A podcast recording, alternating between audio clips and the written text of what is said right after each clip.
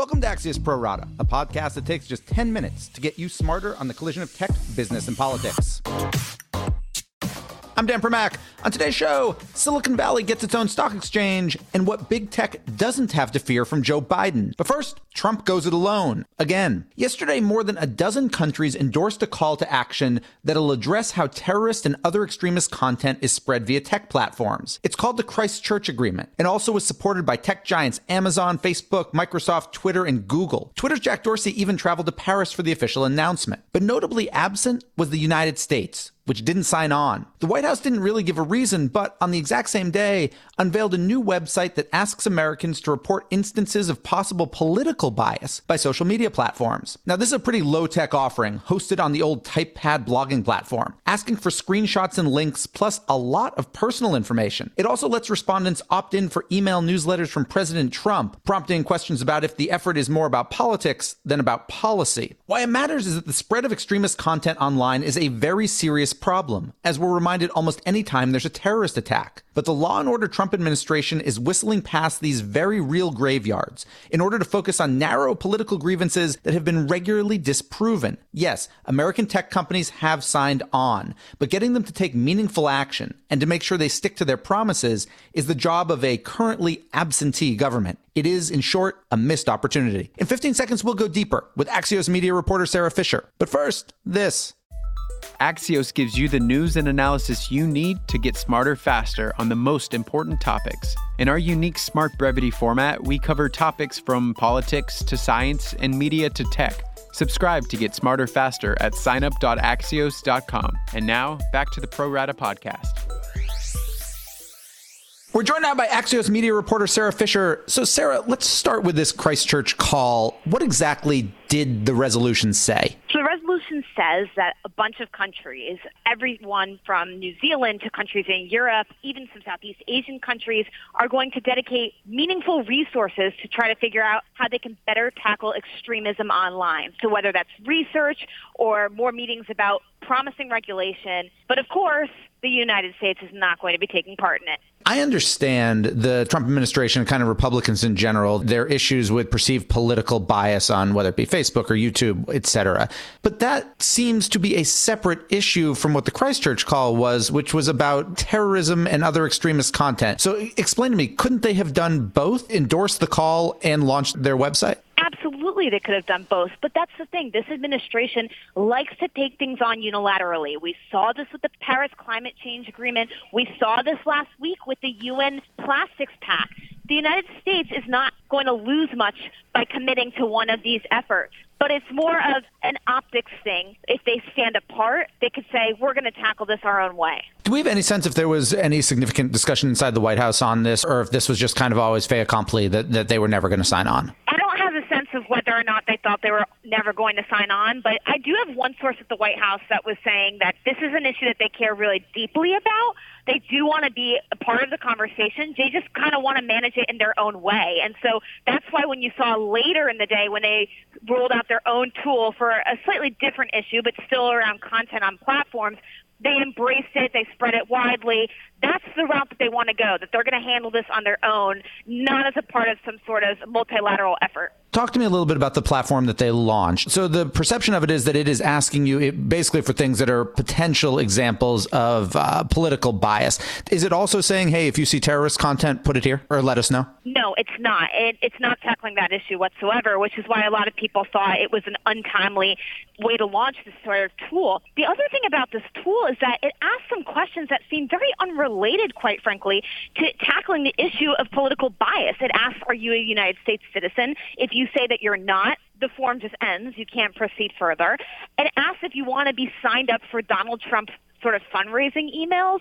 And so a lot of critics are saying that even though this tool perhaps could be used to elicit responses about bias on platforms, it kind of feels like a fundraising tool. I hate to say it this way, it's pretty low tech, right? I mean, this thing's being hosted on TypePad, which was a wonderful, you know, blogging tool 15 years ago. Yeah, I mean, some people on Twitter were quick to point out that it was pretty easy to game the tool. So the CAPTCHA question that determines whether or not you're a bot asked what year was the Declaration of Independence signed, and people could see that if you just wrote any like you know four numbered year, it would go through. They eventually fixed that, but still, it's sort of a testament to the fact that they're working to understand technology and platforms, but the White House itself is not necessarily an expert in technology and platforms. No, in part because, to be honest, its science and technology office has been relatively empty for most of the administration. You wrote this morning about this, and one of the things you noted was that kind of this attitude about social networks, and President Trump's been talking a bunch, particularly about Twitter, even though he relies on Twitter and, and kind of complained about losing followers recently during a meeting with Jack Dorsey that was supposed to be about the opioid crisis. But you say that this is a reversal of kind of outlook towards social media companies for Trump. What do you mean by that? Yeah, well, when Axios first launched, Dan, you remember about two and a half years ago, Axios' Jim Vandehei and Mike Allen interviewed Donald Trump, and they asked, "Look, are you worried about Facebook and Google and Twitter's dominance, these mega social platforms? Are you going to do anything about it?"